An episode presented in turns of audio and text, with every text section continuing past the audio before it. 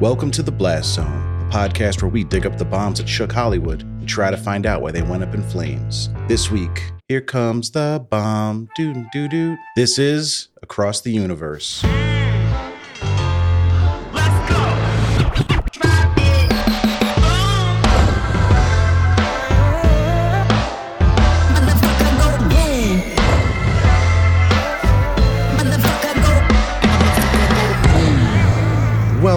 Welcome, welcome, to the Blast Zone. Welcome to the Blasso. We are not a podcast about bad movies. We are a podcast about movies that did badly. That's right. I am John Drake, in-house film critic of my Letterboxd account. And I'm Ian Dukes. I'm a person with thoughts and feelings, and some of them are about movies. Movies like Across the Universe, which we'll be talking about today. Oh, fun. A space movie. A space movie. It's like The Martian. We'll find out. Stay tuned. Ian, how are you doing this week? I am being intentionally thankful this week. We are taping this on Thanksgiving Eve. Very true. Lots to be thankful for. I am thankful for my family, for my friends, of course, for you, John, and this podcast, which brings a lot of joy and meaning to my life. Oh. So that's what I wanted to express in this little part of the show. Very Thanks. nice. I'm glad that you're sharing with us. My Thanksgiving is going to be small. We're, we're keeping it very small this year due to COVID concerns. Not the usual rollicking good time, but we'll make the best of it. I've got my wife, my two lovely kids, and my sister's coming up. So Nice. we'll have a good time. Yeah, I'm looking forward to it. Got the family around you. That's what's important. And I like to cook. So, you know, it's a nice day for me. Somebody else watches my kids, and I just focus on the food all day. Oh, okay. That's a nice little break. Do people come visit you in the kitchen and open beers for you? If I ask,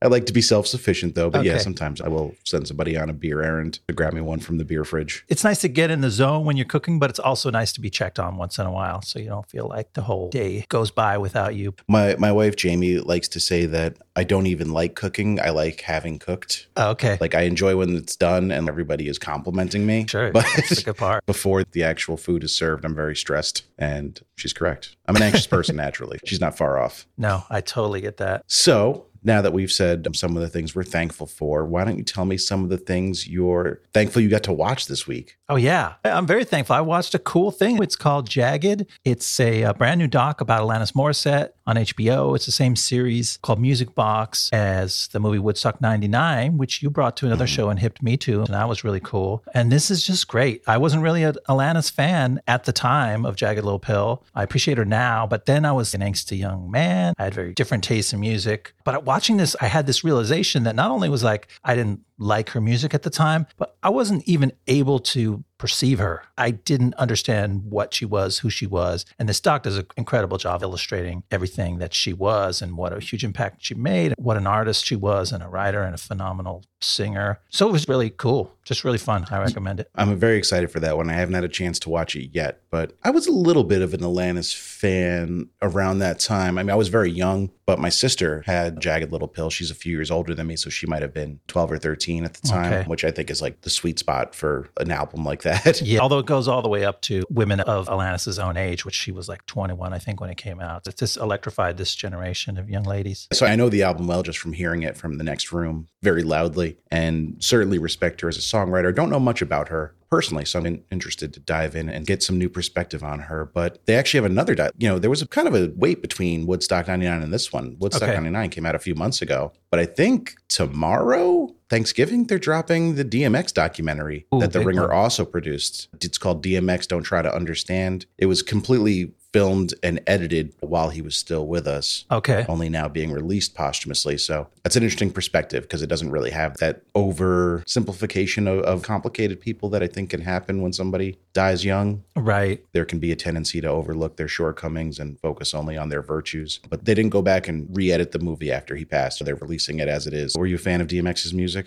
Just a little bit. I know the couple of hits, but I, I couldn't consider myself a, a DMX guy. But I'm very curious to learn more about him. I was a big fan of his music, so I'm very excited for this one. Maybe I'll do a little double feature now that it's coming out and I haven't seen Jagged yet. Yeah. Alanis and DMX. What a headlining bill, you know? Yeah. Uh, so let me tell you about what I watched. It is quite a big movie, a movie we talked about a little bit, particularly in our mailbag episode, and it was No Time to Die, Oh, the ah, you newest and final Daniel Craig James Bond performance. Finally got around to checking it out, and you know what? It's real good. Oh, okay. It's a lot of fun. I think of the Craig Bonds, there's this theory that every other one is good. Okay. So like Casino Royale, good. Quantum of Solace, not so good. Skyfall, great in my opinion. Favorite Bond movie. And then Spectre, uh, hated it. Okay. Barely remember what happens in it because it's very boring. And then No Time to Die, good. I Okay. put it neck and neck with Casino Royale. So Oh, that's pretty good. good step pieces, great performances. Ana de Armas, if you're not aware, my number one celebrity crush. So Oh, really? Okay. happy to see her in there. And Daniel Craig, he looks old, but the movie kind of plays with that a little bit. If you go back and watch Casino Royale and watch this one, there's a noticeable aging going on, but people age. There's no way around it. It's natural. And the movie leans into it a little bit, acknowledges it. That was the impression that I got. That that's something that Bonds can do that maybe, you know, Superman can't get old, but if you've got a Bond franchise, you can take each guy through some kind of life cycle of his own. And I don't know, is Bond retired at the beginning of every Bond movie and he has to be pulled out? It seems like a trope. It's starting to feel like it, at least with the Craig Bonds. I have to go back and watch some of the older ones to see if that's a trope that's been around for a long time. But yeah, pretty much always retired. It seems like. You have any bets on uh, who's going to take over? I don't know. I haven't heard the chatter. I have my bonds that I grew up with. I came of awareness in the Roger Moore era, which is not necessarily the strongest bond, but an mm-hmm. interesting one. So I've seen a ton of them and I don't care. Pick somebody good that I've never heard of and surprise me with somebody fun. Yeah, I don't have a lot invested in the next James Bond search either, but I think it'd be cool to go in a direction for either like Richard Madden, the star of Eternals that just came out, and also from Game of Thrones, people know him. He's kind of got the look, but he might be a little young for it. Or even if we're going that young, somebody like Daniel Kaluuya, who's been Oh, on yeah. fire lately, would be a fun addition. Super fun. But they're both early 30s. I don't know how young they usually go for a new Bond. I thought he was like mid 40s typically. That seems like a weird convention. I don't think there's any Right. reason why James Bond needs to not be a young guy. Yeah, so age him down. Yeah. Get somebody like Richard Madden or Daniel Kaluuya in there, and then you can have them hold the mantle for a longer time. And you could tell Daniel Craig was dying to get out of the role for years, probably because he's 50 and it's not easy to get in shape and do those action scenes anymore for I him. bet. It's not easy for me to keep up my Daniel Craig like physique, I know. which I've never ever attained and I never will. That's why it's it's very difficult, like you said. that's that's just how hard it is. Almost impossible, you might say.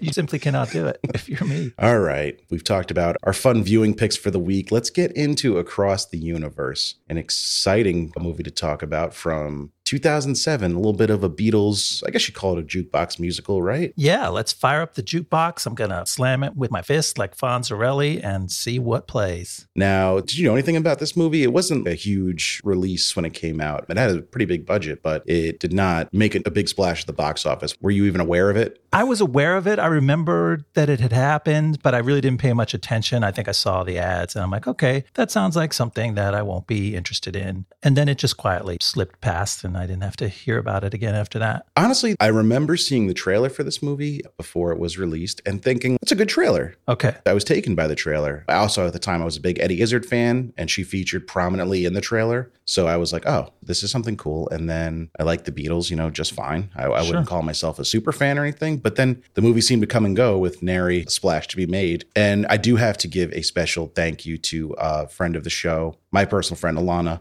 Who recommended this movie to me as an episode, as an episode, if you will. Yeah. It made perfect sense with Peter Jackson's Get Back coming out right around the time we're releasing this episode. You know, we like to be topical and tie into what's going on at the box office or streaming. Thanks, Alana. Good recommendation. But we both this as novices. I never saw it before of the podcast, and neither did you. Right. Not too many like that. I feel like at least one of us has always seen something. Yeah, they're rare finds. This is going to be interesting to talk about. Based on our conversation so far, we had slightly different perspectives on this. I'm prepared to be a little bit of a jerk about this movie, maybe too much so. Hopefully, the audience will indulge me getting mad at this movie in ways that maybe it doesn't deserve because it's no, that's my boy. It's no, wow, wow, West. It's not offensive. It's not hurting anybody's feelings. It, it just hurt my feelings because I'm sensitive that way. Yeah, you're the good cop, Ian. I'm the bad cop. I don't know where this flip came from, but you dislike this movie a lot more than I do, which is surprising. Yeah, I'm looking at my notes now. I wrote down this movie is a turd, but it's a sneaky turd. It takes a while before you realize the mess that you got in your pants. And now that I read that, it sounds too harsh.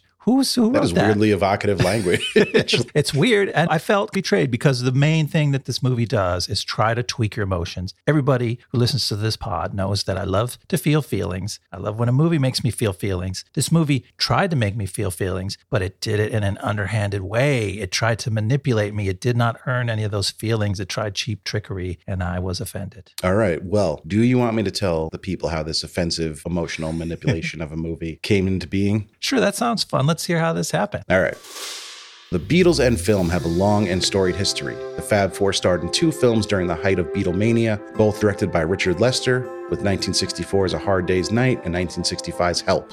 Following the recording of Sgt. Pepper's Lonely Hearts Club Band in 1967, they would star in the mostly unscripted made for TV film Magical Mystery Tour, which was not nearly as well received as their earlier movies. Step right up and step right past. 1968's animated Yellow Submarine would be very warmly received and is still considered a huge achievement in the advancement of animation as an art form, but also had the least involvement from the actual Beatles, as for the majority of the runtime, the group would be voiced by other actors. The final Beatles film that was made with their involvement before their breakup was Let It Be, the 1970 documentary that chronicled the rehearsing for and recording of their album of the same name. As in, please let it be our last. Hollywood would continue to be enamored with the Beatles long after they broke up, with three films in 1978 alone being based entirely around the band's work and impact, including Michael Schultz's Sgt. Pepper's Lonely Hearts Club Band, Robert Zemeckis' I Want to Hold Your Hand, and Eric Idle's All You Need Is Cash. Prolific writer and director of theater, opera, and film, Julie Taymor would be the next person to base their project around the Beatles, signing on to direct an ambitious jukebox musical written by Dick Clement and Ian La Frenais, based on the Beatles' music that would tell the story of a romance between two characters named Jude and Lucy, interspersed with commentary on class, civil rights, psychedelics, and the Vietnam War.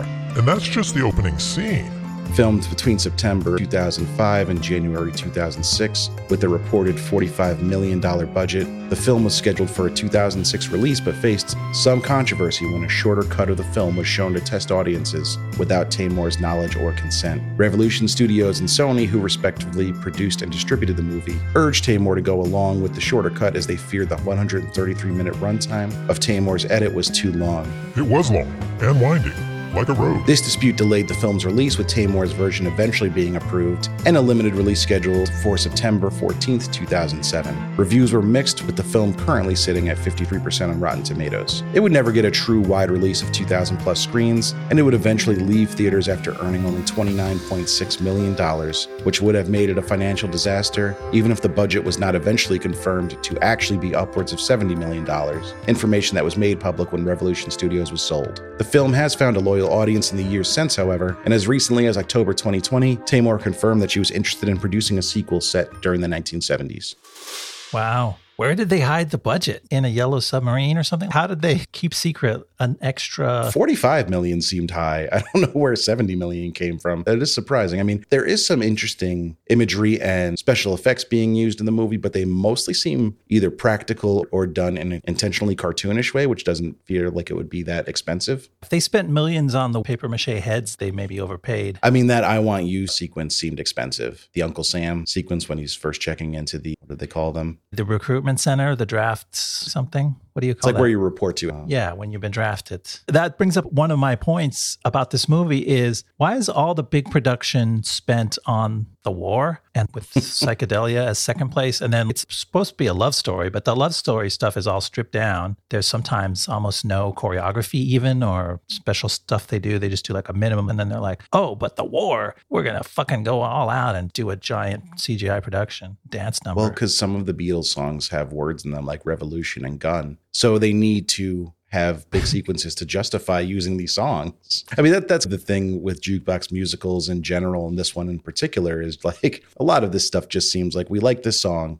We want to use this song. Let's make a, sequence where we can use this song and it kind of makes sense thematically. I have to admit that I am not a big jukebox musical aficionado, and I don't know if I've seen another honest goodness jukebox music. Jukebox can't even say it. A real jukebox musical. You're so unfamiliar with them, the words will not come out of your mouth. I don't even know how one says these words. The Hairspray was a jukebox musical. Mamma Mia and Mamma Mia too. Um, Okay, Papa Pia. Papa Pia, of course. Or even it's very popular in theater, Jersey Boys is a jukebox musical, Rock of Ages. Okay, It's just like using popular songs to tell the story instead of songs written for the production. Right. But at least with Jersey Boys, you're telling the story of the guys who sang the songs that are in the show, right? It's Right. almost the biopic thing where you do the Queen movie and you just show them singing all the key songs. This one, it feels very artificial, and that's only one aspect of the artificiality of the emotion. But I guess it's a big one because if you didn't know the songs, you wouldn't maybe pick up as many of the lyrics and you would just go, oh, yeah, he's singing about meeting the girl. And it'd be easier to accept it. But because you know the song, you bring to it a lot of baggage and you have your own understanding understanding of what the song is about. And you go, oh, they're twisting it for that doofus, and it's about this goofy jerkwad. And it's immediately fighting with some image that you have in your mind, at least in my mind. And that gives it kind of an uphill battle to win you over. And I guess it did not really win me over. Yeah, and you touched upon something I had in my notes that my main concern with a movie like this is if you go into this with no knowledge of the Beatles music, which there are people out there that have no knowledge of these songs, Sure. this movie's going to mean nothing to you at all. Most of the power of the movie, if any exists, is just from hearing these songs that people love and are well crafted and have emotional backbones to them being put to this interesting imagery. But Right. none of it stands on its own. So you have to be connected to these songs somehow to appreciate this. Yeah, that cuts both ways. Like you do bring your own meaning to it, but then, like I said, also you could be offended by what they took your song and tried to use it for. So that could go either way. But yeah, I think what's missing is a real core, a real storytelling core, because it's ostensibly a romance. But it ends up spending more of its time and energy being sort of a bus tour through the 60s with these kind of cheap, meaningless recreations of, hey, look over there, there's the civil rights movement. And look over there, there's the Vietnam War. And It's Gumpian in its ambition. it is. I was like, yeah, this is totally Forrest Gump, except it's more cynical and manipulative. And Hold on. I don't think anything is more cynical and manipulative than Forrest Gump.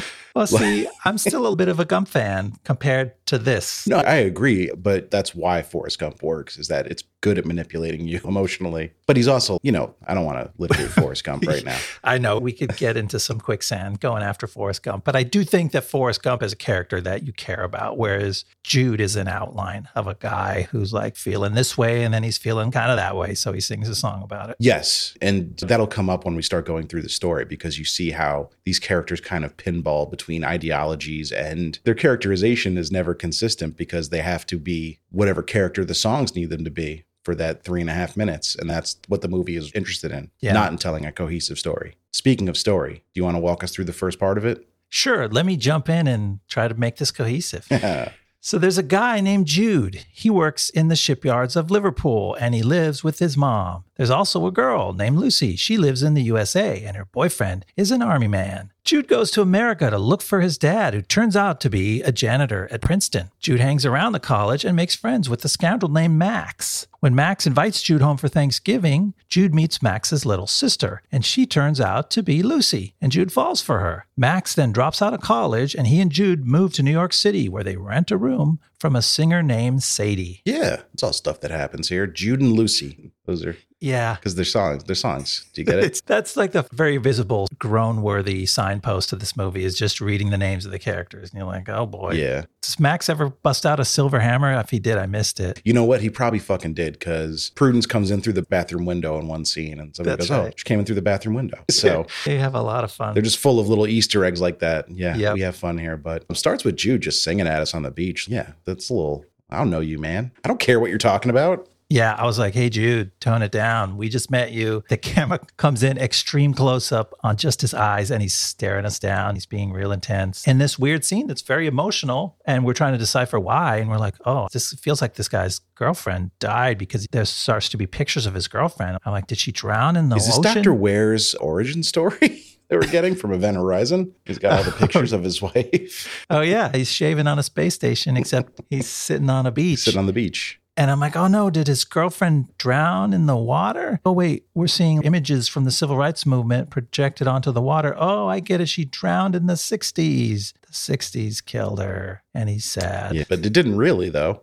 But it didn't. It was a fake out. That's a tried and true movie technique. You flash forward to the hero at his low point because he thinks she's dead at that point, And then we rewind and get to watch how he got there and then dig out of it. So I didn't blame that. It's just the movie then goes on to keep hitting you with new people and new things. And the exposition is not very strong because they're trying to do it all with songs. So you, you feel kind of disoriented for a long stretch of the beginning of the movie. Yeah, because you go right from this beach performance to a montage set to Helter Skelter being sung Mhm. by Sadie, and then immediately into these dueling Hold Me Tight covers. One being played with a more traditional big bop band, and one being played by a punk band. Uh, Yeah. in a very Dewey Cox throughout the years, playing Walk Hard in all these different musical styles way. it was a flashback. Yeah. But like that's three songs right off the bat before there's any dialogue, before you know anything about these people. And I understand they're trying to convey the differences between Lucy and Jude's lifestyle by the different ways they're hearing this one song. And sure, that comes across, but still it's just a little disorienting because who is that person? Person singing about Helter Skelter? What were those images? What does any of this have to do with these two people? And I guess if you're an informed moviegoer and you know who the actors are, who are the leads in the movie, you go, okay, Jude's girlfriend and Lucy's boyfriend are not as important. But if you Right. don't, if you haven't quite grasped that, if you're thinking that you need to learn who all these people are and maybe each of their stories is important, and they're not. Both those characters are tossed away pretty quick. Yeah, and then we meet Prudence. They're just throwing more characters at us, singing songs. That's where I really got lost because it does this weird segue. I realized on a rewatch that there's a logical tie in that did you even realize that Lucy's boyfriend joins the army? He gets shipped off to basic training, and basic training happens to be in Prudence's hometown, which is somewhere else in the US. And a truck full of soldiers is supposed to show us that. I'll tell you what, Ian, go fuck yourself. All right? Take this explanation and shove it up your ass. Not you, by the way, not Ian, but the filmmakers, because, you know, no. Yeah, I didn't get that at all. But if you go back, everything is actually literally connected, but it's almost impossible to make those connections. So, anyway, it's yeah, we're thrown in. We just met two couples, and then there's a girl sitting in the bleachers, and she is singing. This is where I started to lose me. I'm like, oh, it's another person. I don't know where I am. And the movie has this one trick that it loves to use, which is take a Beatles song, have your actor sing it slowed down, sad and dreamy and melodramatic and a cappella, and don't bring mm-hmm. any accompaniment in until the second verse. And they just kind of milking the emotion. And I'm like, guys, you're just milking stuff that's not there. This girl is real sad, and we can see they play a little reversal on you. It looks like she's pining for the football player, but she's pining for the cheerleader. And we're like, oh, they did a twist. But she's pining way too hard. We haven't even met her. We haven't heard her say one word. We don't care about her yet. So Yeah. her pain is, it's not earned, no, and we're going to keep not, saying not for that. the audience. We're Yeah. going to keep saying that about more pain that comes in the second act. But anyway, this is where I started to be like, it's too much. I'm disoriented and you're not winning me over with these anguished singers. And I can't say for sure that Julie Taymor did this before every horror movie ever made started doing this, but you know, an upbeat pop song being sung in like a minor key a cappella or at least with very minimal instrumentation is every horror movie trailer for the past 15 years, I think. So I'd be interested to know if that was a trend before this movie or if somebody's like, oh, songs can sound creepy when you sing them slow and quiet. Yeah, maybe we're more jaded now than we would have been as a contemporary audience. I don't think so, though.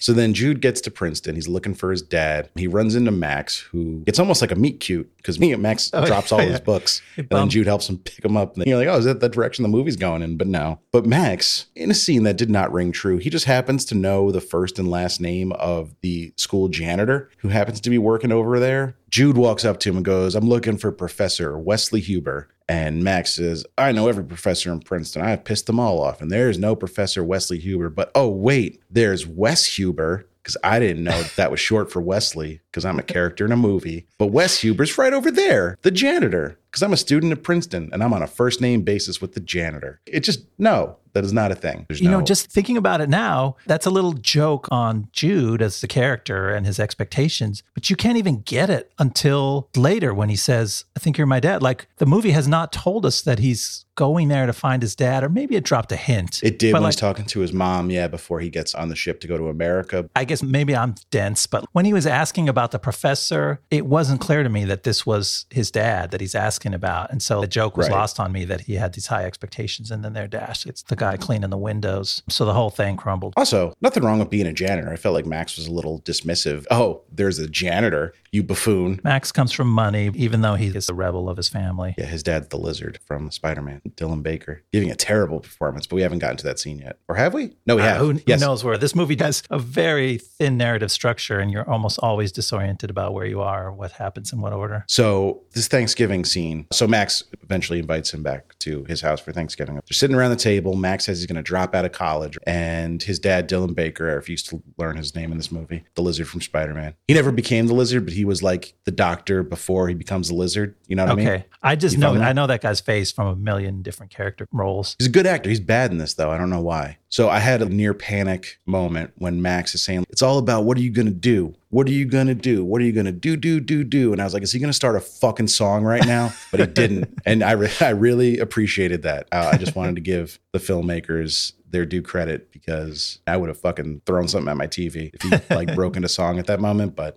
they showed some restraint, Did. and I respect that. That was one of the few sort of long dialogue scenes in the movie. I feel like the acting choices made in the scene were bizarre and they were trying to mimic like Leave It to Beaver style acting, which was theatrical and a little over the top, but it just felt out of place. I don't know. It jarred me. Yeah, all of the Max scenes were a little bit off to me because his American accent is really weird. And I, I only realized later that he's a British actor. Oh, I was about to ask because, yes, I did. Sometimes it's got a little bit like, hey, I'm going to go get a Pepsi Cola thing going on, you know? Yeah, it's one of those what British people think Americans sound like generic New York guy. Okay, I'm really glad because I did notice his accent being a little strange during my second watch, but I did not have time to look it up because I literally Yeah. did that second watch two hours ago, which is why I'm pointing out very small specific scenes right now that I ordinarily would not. Yeah, I like that. Now we get Joe Cocker singing not the song he's famous for covering by the Beatles, but a different one. A different Yeah. one. His singing is still good. I think this is the first superstar cameo, right? Which is also Yes. just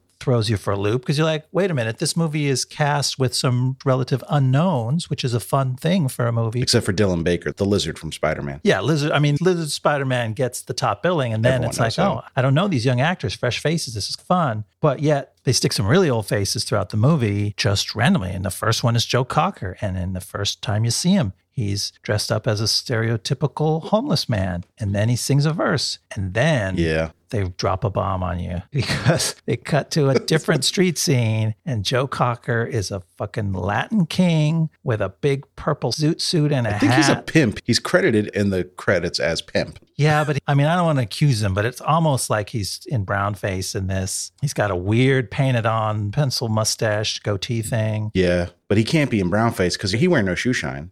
Oh, damn it. You're right. He issued the necessary disclaimer to get out of that one. Damn it, we thought we had him. No. It, it- I don't know if it veers quite into being offensive, but it's definitely walking up to the line. Because he plays three roles, and the first one is a homeless guy with a you know burlap coat and a belt, and then the third one is a hippie. is credited as Mad Hippie, but just kind of like maybe Joe Cocker might look like that when you run into him naturally. So Probably. neither one of those looks too weird for who Joe Cocker is as an old white guy. But in the middle is this pimp character, and it's icky. I was like, okay, don't do that. Stop doing that. Yes. Further accentuated by the fact that most of his like employees are African American, Yeah, that's which true. is not a great look. Even his homeless character is he's doing weird stuff with his hands and he seems to be a exaggeration of what you might think like a manic homeless person would be or somebody with mental illness. It seems Well- to be like walking up to the line of ableism or just Joe Cocker. I know exactly what you're saying, but that is Joe Cocker. I have to come to Joe Cocker's defense. He's been looking like that since the 60s. That's his signature stage move, which it looks very strange. It always has, but that was not related to this character. I, I can say that. Might have to cut this, but he sings It's come to- informative. It's informative for people who like, you know, haven't watched the Woodstock 69 movie. Yeah, I wasn't alive then.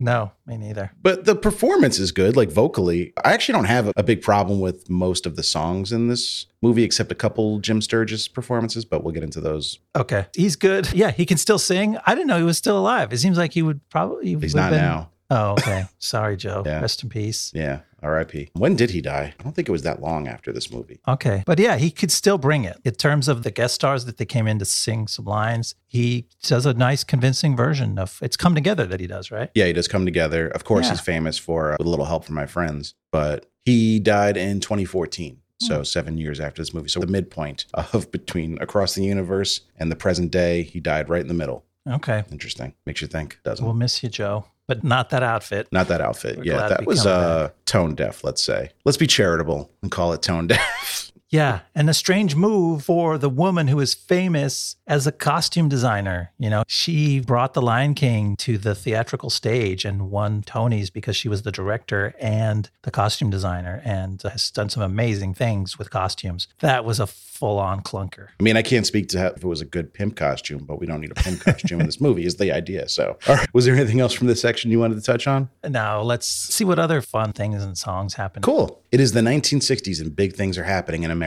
For instance, Lucy's boyfriend is killed in the Vietnam War. Also, a little boy is killed in the civil unrest in Detroit, after which his brother, a guitar player named JoJo, moves to New York and joins Sadie's band. Lucy comes to New York to visit, tells Max he's been drafted, and gets into a relationship with Jude. They all go on a psychedelic road trip together, after which Max joins the army and goes to war. Sadie decides to part with JoJo and her band and go solo, and Lucy gets increasingly involved with some radical anti war activists, which puts a strain on her relationship with Jude. Jude confronts Lucy at the activist headquarters, after which she moves out of the apartment and leaves him. All right, so this section of the movie really tries to tie everything into what's going on in society, man. Yeah. Society, comma, man. Yeah, man. And whether it succeeds or not, we will have to litigate now. This is where I got mad at the movie. I mean, a lot of shit happens, but you know, I was already like, "Yeah, Prudence, you're losing me. I'm not feeling the emotion." And then they're like, "Oh, you thought that was good? You thought that was annoying? That was unearned?" well, let's show you the civil rights movement, ladies and gentlemen. Pull back the curtain, and there's a small child hiding beneath a burned out car as riots are going around him and he's singing Let It Be. Again, very quietly, minimal backing tracks, very emotive. Good singer. This kid was good. We don't know his Yeah. name. We didn't get to meet him. He didn't ever say anything. He's just hiding amidst a extremely violent outburst of civil unrest. And then, wouldn't you know, the next scene, he's lying in a coffin and we are staring at his dead face and everyone is weeping over him. And it's so emotionally overwrought. And there's a gospel choir singing their asses off beautifully. But I'm like, no, you didn't earn this. You didn't even make any commentary. You're just using a dead child as a prop and you're doing emotional gymnastics to try to wring some emotion out of us. But I was actually offended on that scene. What did you think? So I think if you listened to this performance of Let It Be on the soundtrack of this movie, that's great. Hey, it is a very good performance, and Right. you can start to feel yourself getting caught up in it until you look at it from a more logical standpoint like you have what what does any of this mean why does any of this matter to us what is the story and if it's just a device to get jojo on a bus to new york because he can't deal with staying in his hometown after what happened to his brother there are other ways to do that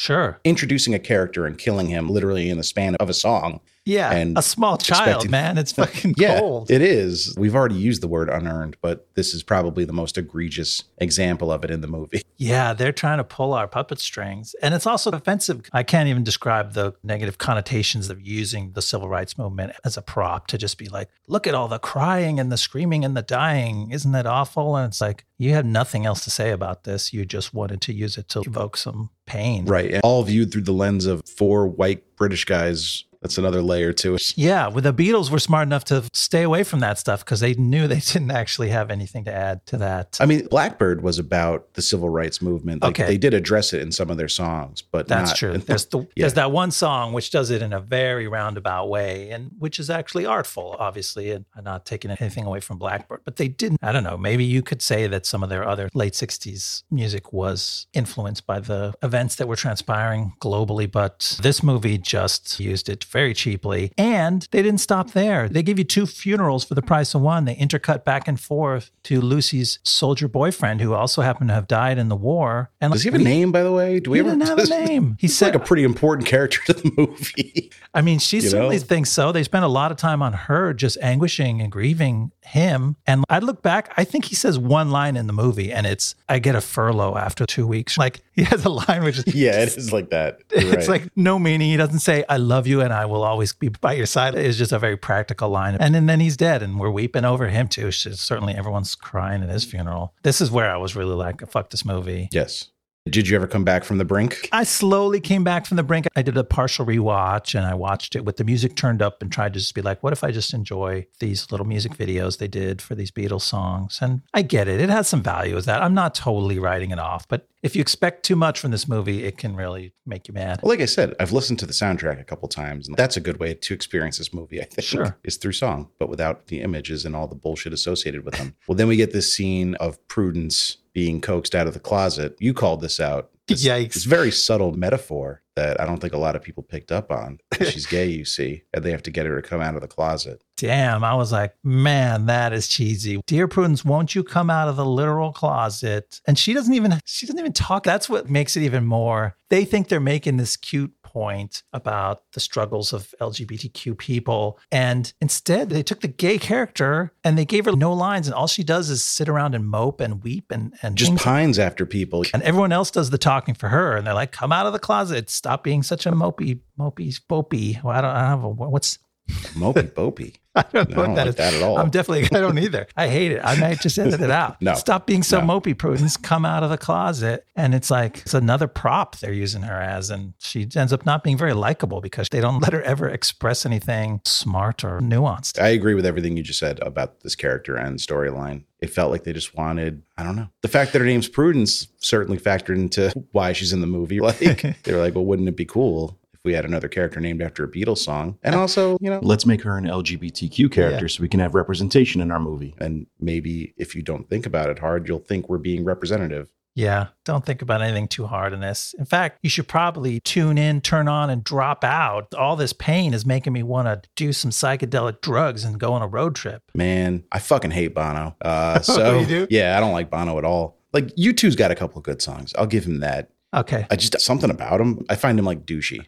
And I know he's very philanthropic and that's great, but that's neither here nor there. I'm not sure what to make of him. I know what you're talking about. His stage persona is a giant douche. And so is that really him? Is that a rock star character that he plays? I think whole really life? him though, man. Because have you ever seen Rattle and Hum, the documentary that was made in the late 80s, early 90s? I remember it being out, but I don't remember anything from it. If you watch that, I think it's pretty clear that's not a stage persona. Okay, that's fair. It's just a douche. Again, philanthropic though, so it's hard to fully hate him. Yeah. But I, I certainly didn't smile when he showed up on screen. So to explain him showing up on screen, he is the second big rock star cameo in this. He shows up as Dr. Robert, leading the youngsters on a converted school bus across the country doing drugs, and he's singing them. What is he even? He's singing I Am the Walrus. Oh, right, yeah. He's also fucking 30 years older than all these kids that are on his bus doing drugs. That's kind of a red flag, isn't it? I just wanted him to sing more because, you know, you can like Bono or not as a person, but the guy can sing a rock song. He can really hit those notes. And, um, you know, me, that's what I want from my musicals. I want my singers to just belt out some stuff. And uh, he kind of didn't get to, and he kind of just bopped around the bus and couldn't figure out what emotion he was going to play. And I couldn't really blame him because there wasn't really anything. His role in the movie was just to bop around a bus and sing a song we knew. Yeah, and just say things that sounded deep but didn't really mean anything, which I think the movie was aware that's what he was doing, but also it's what the movie is doing without being aware of it. So it's a fun juxtaposition. It's, uh, yeah, unintended meta commentary. And he just leaves all these.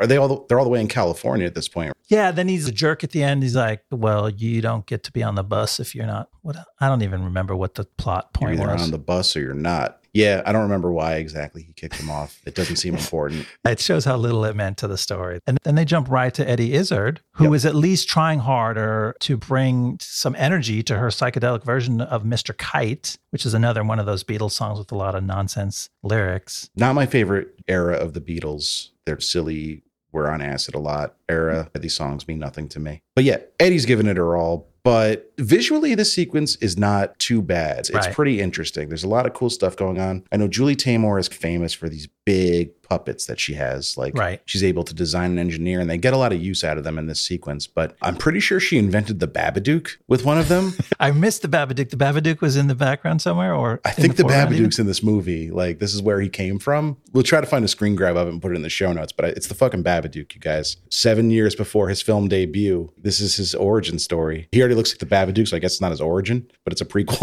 of Yeah. some sort. So, hanging yeah, out with Mr. there. Kite in the psychedelic circus. And th- there's some striking imagery here, clearly well designed, but none of it means anything. Right. We're talking like this whole thing goes on for like 20 minutes between when they meet Dr. Robert at the party to when they leave Mr. Kite. That's like a good 20 minutes of the movie. Yeah. Like we said, they don't invest that much in the other stuff. It's like the psychedelic stuff gets the royal treatment for some reason. And you're like, okay, you put on a show, but what did it mean? And again, do we credit the filmmakers with actually trying to provide us a meta commentary on the meaninglessness of doing drugs? Probably not. No, they just thought this would be a cool looking scene. No, I actually learned uh, reading an AMA and Ask Me Anything they do on Reddit sometimes. Mhm. So Julie Taymor and Jim Sturgess did one just a couple years ago, actually, because they re-released this movie into theaters for like a long weekend. Just Oh, to- it has a cult audience now. And during the Ask Me Anything, Julie Taymor learned that most of her actors were on mushrooms for Whoa. this sequence, and she was not aware of it. So at least the actors certainly did not agree that the futility of drugs was the message of the scene because they were like, you know, what we should do is drugs.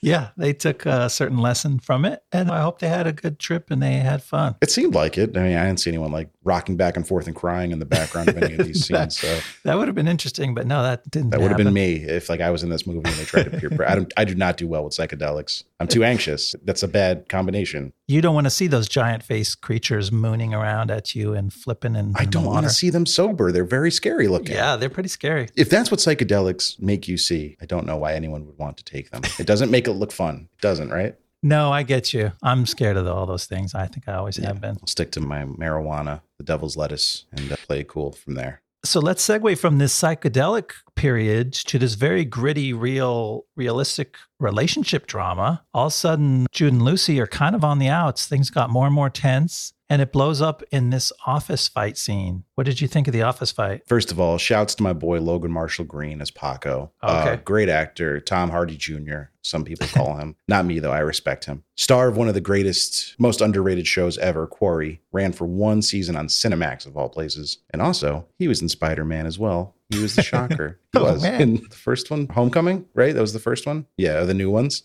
This guy, I tell you, is bringing so much baggage to the scene. He could never live up to uh, all the expectations you have for him, and I, I take it that he did not. No, Paco. He's it's a fine performance, but I agreed with Jude. Like he did seem creepy. Oh I yeah, know. I thought he was totally supposed to be actually a Okay. creep, even though I wasn't had sure if like we were supposed to think Jude was overreacting or something. I was like, I see his point. I think it was a little bit nuanced. This was where the movie actually had realistic emotion and, and drama between their characters. Yeah, this guy did believe in his cause, but he was also a little skeevy and was probably hitting on the girls. And also, Lucy was spending too much time with him, but she had a real purpose behind it and she believed in what she was doing. And it was like, okay, now there's some real drama between these people that feels real to me. And I think, especially after that psychedelic nonsense period, I was like, okay, I can get this. This is a boyfriend, girlfriend spending too much time with her skeevy boss, and he loses it and he goes a little overboard and he confronts him in the office. And I was like, thank God there's some people just expressing emotions that I can understand for a minute. For sure. Yeah, it's a much more grounded section of the movie. All that being said, I understand why you like this scene. Granted, I think I like this movie more than you do, but I hate this scene. There's a couple reasons why, and I'm going to list them for you in Okay. list form.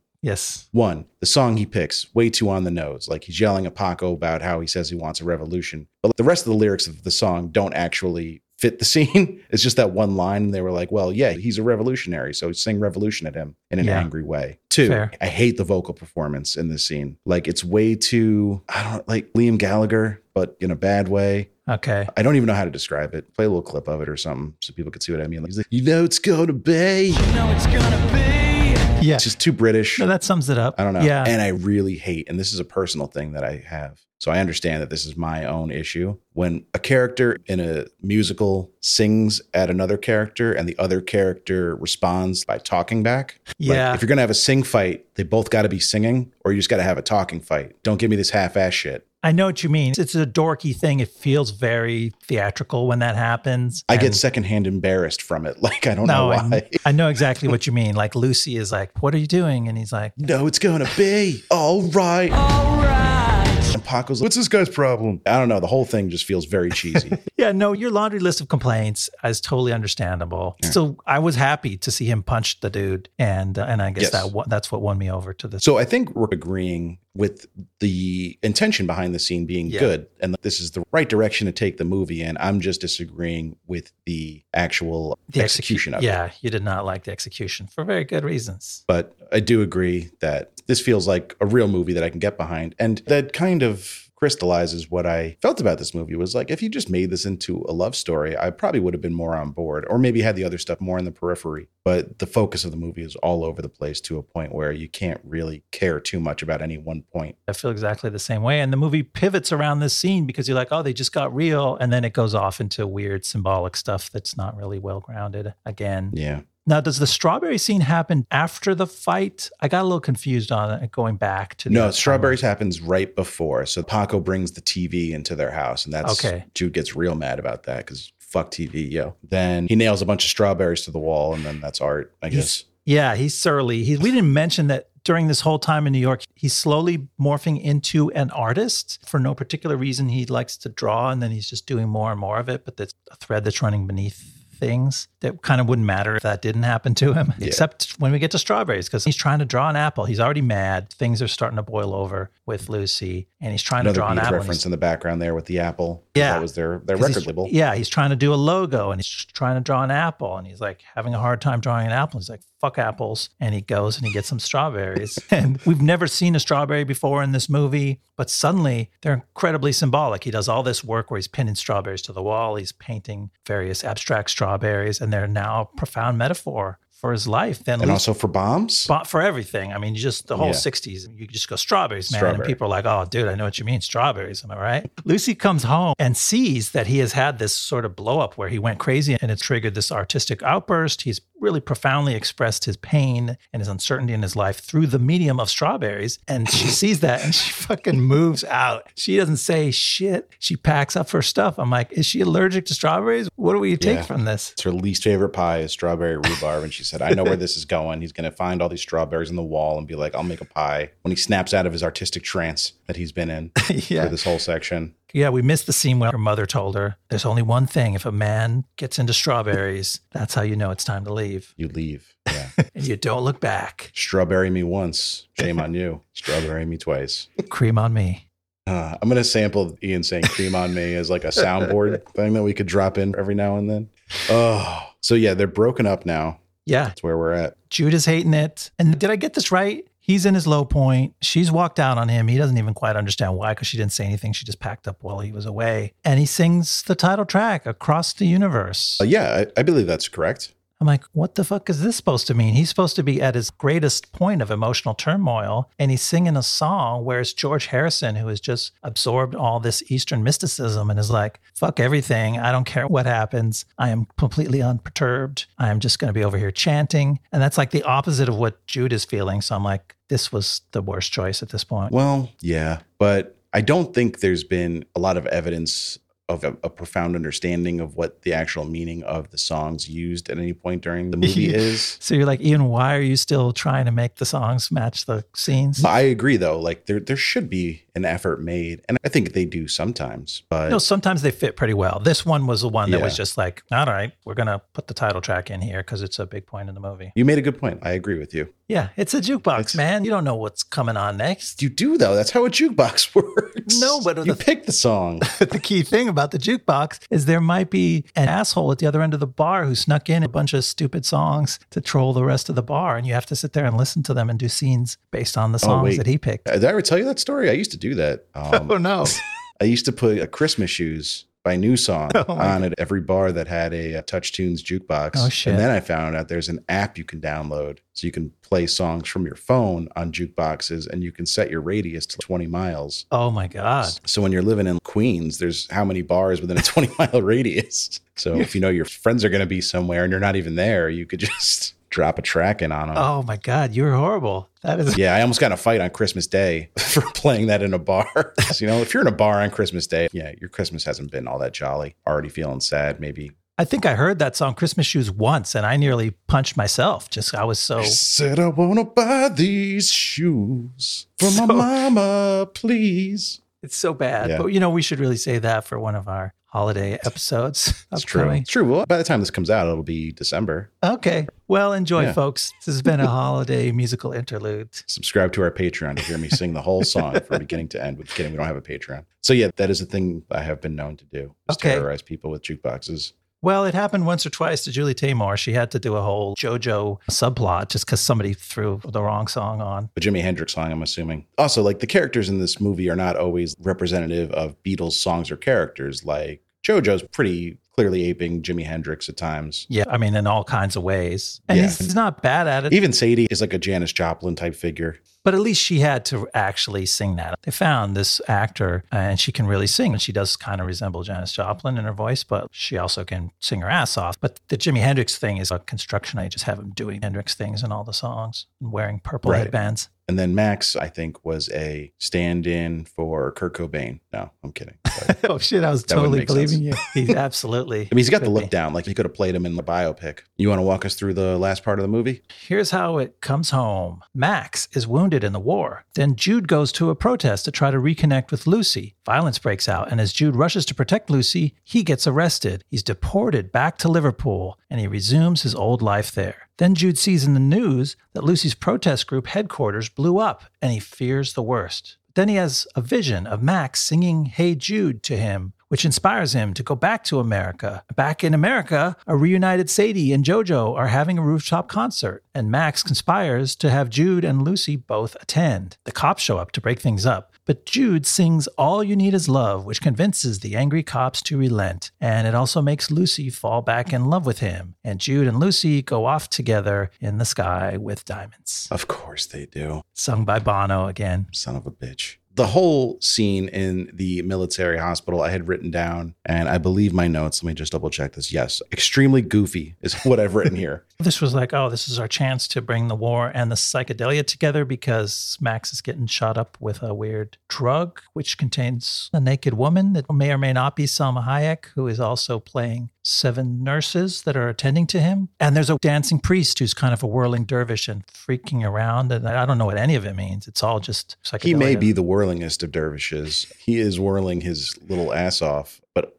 all of it's pretty weird and kind of upsetting. Yeah, and it's supposed to be now we're going to freak you out with the aftermath of what the war did to these young men. But you're just doing weird colors and dances and drugs, and none of it means anything. Right. If this is all supposed to be bad, like you did the same shit with Eddie Izzard 25 minutes ago, was that supposed to be bad too? There's no thematic like through line here. I don't know what I'm supposed to feel at any given moment. It was another kind of throwaway scene where somebody sketched out something that, like, oh, this would look really cool. And they're like, yeah, do it. We got just the song for it, which also, Happiness is a Warm Gun. I guess that sort of ties to the war, but he's back from the war at this point, And it's another one of the real stretches in terms of trying to make the song say anything about the scene. But before we move on from Salma Hayek's scene, I just want to make a note. A couple things happened in this movie that are highly relevant to Blast Zone, the podcast. If you are a regular listener of the show, Oh. you may realize that this is the second movie that we've covered within this month where Salma Hayek shows up and adds absolutely nothing to the movie. It's unfortunate. She did it in Wild Wild West. We love Salma and we wish she could have done something more interesting in this movie. In this movie, she's only in it for two minutes, so you can't really blame her. Yeah, this is a true movie. cameo, whereas Yeah. Wild Wild West, she was top billed or Right. third from the top. She's on the poster and she still didn't really get to add anything meaningful. And also, not only that, this is the second movie this month after the Ghostbusters reboot where big shit goes south at Columbia University in New York City. Isn't that weird? Look at that. We're tying things together thematically without even realizing it. We are weaving a web of movies on our podcast for Right. people to just go deep and explore. Uh, yeah, the climactic protests happens at Columbia, and that's where Kristen Wiig's character was unceremoniously dumped for believing in ghosts. When you say it like that, it does sound very silly. So, uh, how exactly does Jude get back in? Like, what does he, he apply for a visa? How does he Yeah. get back into the country? Yeah, this is weird because just five minutes ago, he's arrested and deported as a violent protester. And then when it's time to come back in, they're just like, oh, hey, welcome to America. Come on in. Yeah.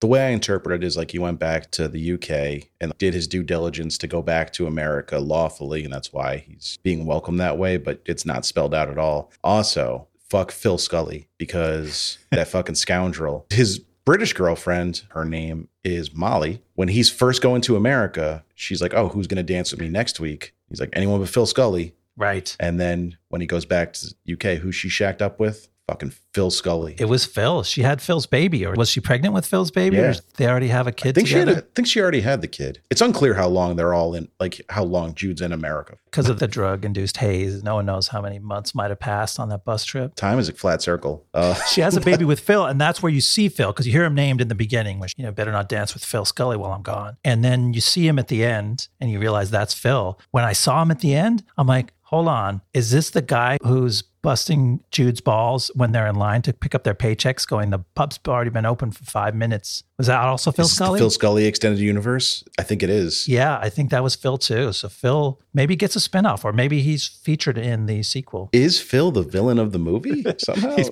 pulling the strings from behind the scenes. yeah. Paco is a sleeper agent of Phil's. He's part of the ship welders union too. now that is cool. I definitely want to see that Yeah. thread explored. Hey man, Julie wants to do the sequel, so that could be a thing. Jim Sturgess and uh, Evan Rachel Wood are both in. We should take a lunch So- at the Ivy and try to picture these ideas. Uh, I think okay. I was trying to reference a different restaurant and be like, I think she's more of a this person, but I was like, I don't know any LA restaurants. What am I I don't about? either, and I live in LA.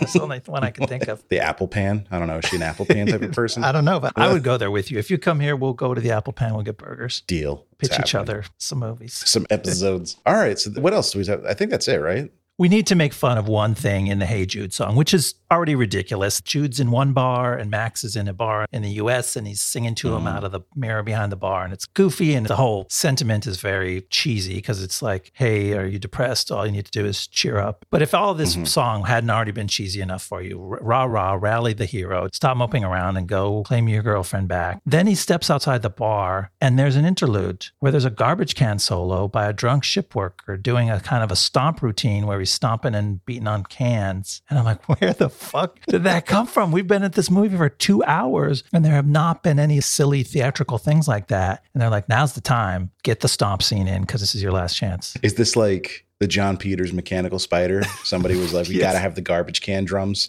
Yes, maybe. Just work them in somehow. I don't care how. It's so cheesy get 'em in because the, the movie doesn't have that kind of sense of humor, even. It's this No. really theatrical thing. He just does a drum solo and then he goes back into being a drunk ship worker. So it's like this magical reality where people can be musicians for a moment and then they snap back into their. It's like they roles. sprinkled Beatles dust on him for a minute and he became Yeah, a garbage it's, tr- can it's drummer. trippy and weird and just so corny too. It's not even a good garbage can stomp drum solo. It's just kind of a hack. You're saying you could do better? Like, give me a chance. Give me a chance, Julie. Put me in. The sequel It'll just be a garbage can drum solo battle across the universe too. Everyone who loved the first one's going to be so confused. drunk ship workers from all across the world will unite to do Mortal Kombat in the alleys. And then it wraps up with "All you need is love," which is a sentiment that I think we, we've all discovered is complete bullshit, right? Like, doesn't Yeah. long, the song lose some of its power when we're like 50 years later, and it's clearly not the case that all you need is love? The Beatles played that in an interesting way where they were smart enough that they didn't literally believe that in a totally Pollyanna ish way, but yet also they were pie in the sky hippies. So they had some earnestness behind it when they first sang it. But at this point, it just sounds dumb and also so predictable. Like maybe throw us a curveball here. Don't give us the most obvious and using it to stop the angry cops because he said, wait, did he just say love? That's all we need. Okay, I'm not an angry policeman about to bash your head in anymore. I'm now grooving. Yeah, I think Kylie Jenner was there with a fucking Pepsi too, handing it over to the cops. It's the same. It's the same shit.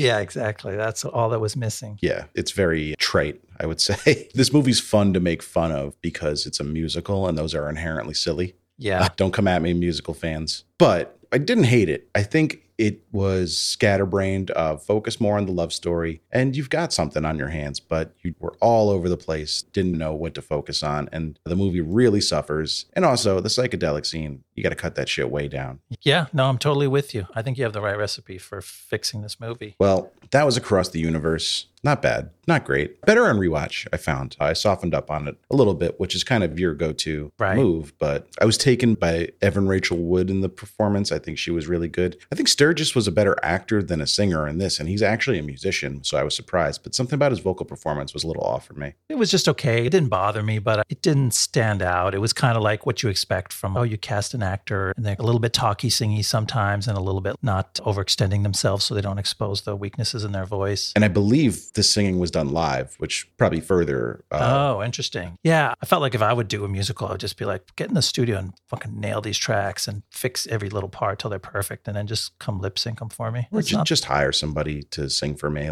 You know, God bless Russell Crowe for trying with Les Mis, but Yeah.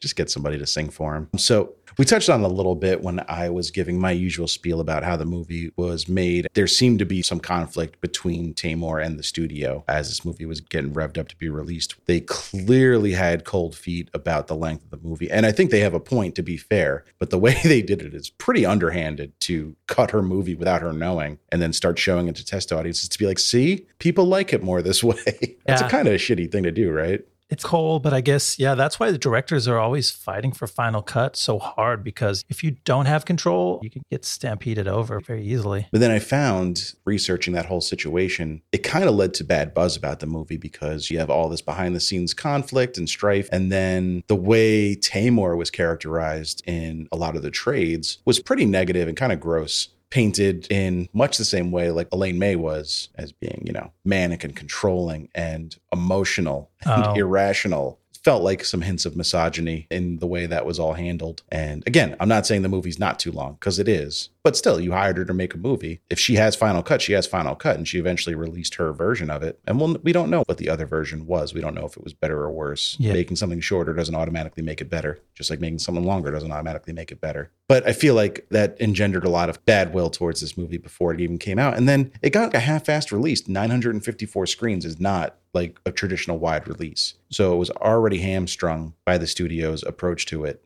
Is it any shock then that it, failed to recoup its budget? You didn't really give it a chance. It seemed like they got stuck between is this an art movie? Is this an art house film? Is this for a very narrow audience? But it's the fucking Beatles. I mean, who's sold more records Right. than that? Like, how shouldn't you be going for everybody with it? And it doesn't have an art house budget, to be No, clear. not like, at you know, all. this is an expensive movie. Like this would be an expensive movie for a crime drama, let alone a musical. Yeah. which typically doesn't cost quite as much. But yeah, I mean, I, so I don't think there's any big mystery about why this movie failed. There was conflict between the studio, the distributor, and the director, and reviews weren't great. It didn't have a ton of star power at the time. Like the Beatles were clearly the star of this movie if you Right. looked at the marketing, which is going to appeal to a certain demographic. But then you have these young actors that people don't know, and all these kind of psychedelic scenes are shown in the trailer. Something tells me like boomers aren't rushing out to see Eddie Izzard with 25 foot paper mache monsters behind her. You know what I mean? There's a failure to connect the dots there because obviously I know the Beatles were psychedelic, but I don't think the boomers that loved the Beatles that much are taking LSD on the weekends anymore. Like they probably want something a little safer. That was kind of a phase for the Beatles and like the people who were into them. I mean, people still turn on Strawberry Fields and groove out to that, man. Like I could see the boomers doing that. But yeah, at this point, they're putting on Blackbird and, you know, some choice selections from the White Album. Probably with a nice bottle of Chardonnay. Yeah. And their recliners. I mean, that's what I'm doing. I'm not a boomer, but I was a Beatles fan as a kid, so I caught up to that generation a little bit. Yeah. Um, yeah, no, I totally take your point. This was targeted weird. And half of the movie or more is like, let us teach you about the 60s. In case you never heard about the 60s, we're going to give you a nice lesson. And like, who wants that? Who needs that and who wants it? And what's the Venn diagram of people that like really love the Beatles and have no idea what the fuck was going on in the 60s? You know, like I feel like one hand kind of washes the other with that.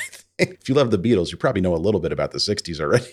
Yeah, and you need a more nuanced take on it, not like, Yeah, you don't need the fucking Fisher Price My First 60s crash course you're getting here. Like, thank you. That's the metaphor that I couldn't you're ready for the next step up. but that's perfect. All right. Was that your wrap up or do you have more? I have one little observation Okay. that I would be happy to share that sort of encompasses more movies. So I've started to really believe that there's something about the live theater that teaches a slightly wrong lesson to the people who practice it, who have success in live theatrical venues, and that the idea is that spectacle is enough, that you can entertain people with spectacle alone, or that even smaller than that, that just the energy of warm bodies sharing a physical space can stand in for real connection, for good storytelling, for engaging storytelling. And we saw it in Cats, which is all about vibe over substance. And we even saw it in Happy Time Murders, where like jokes that would have worked with the energy of a live theater fell flat on the screen. You put it on the screen, and the physical connection is cut between the audience and the performers. And the same moves that might have been thrilling in person in a live theater kind of leave you cold because the tactics feel cheap and it, it can't pull your heartstrings through the screen without that extra layer of good writing and good storytelling, which unfortunately was the piece that was missing from this movie. I think that's very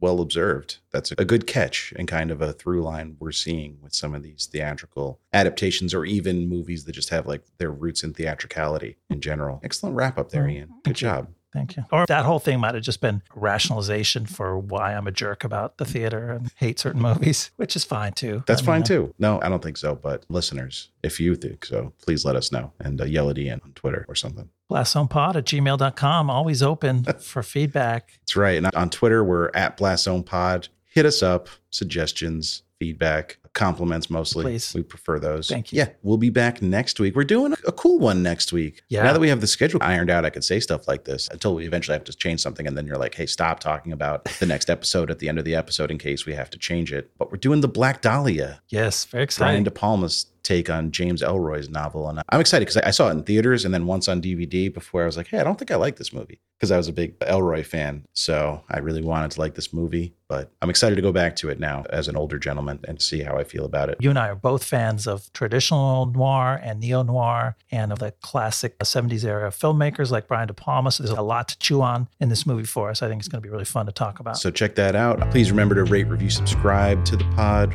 wherever you listen. They allow you to rate and review. Not all of them do that. Can't rate and review on Spotify, but you can subscribe. They call Yeah. it follow, but it means the same thing. Do what you can. We'll see you next time in the blast zone. See you next time in the Blast Zone. The blast zone.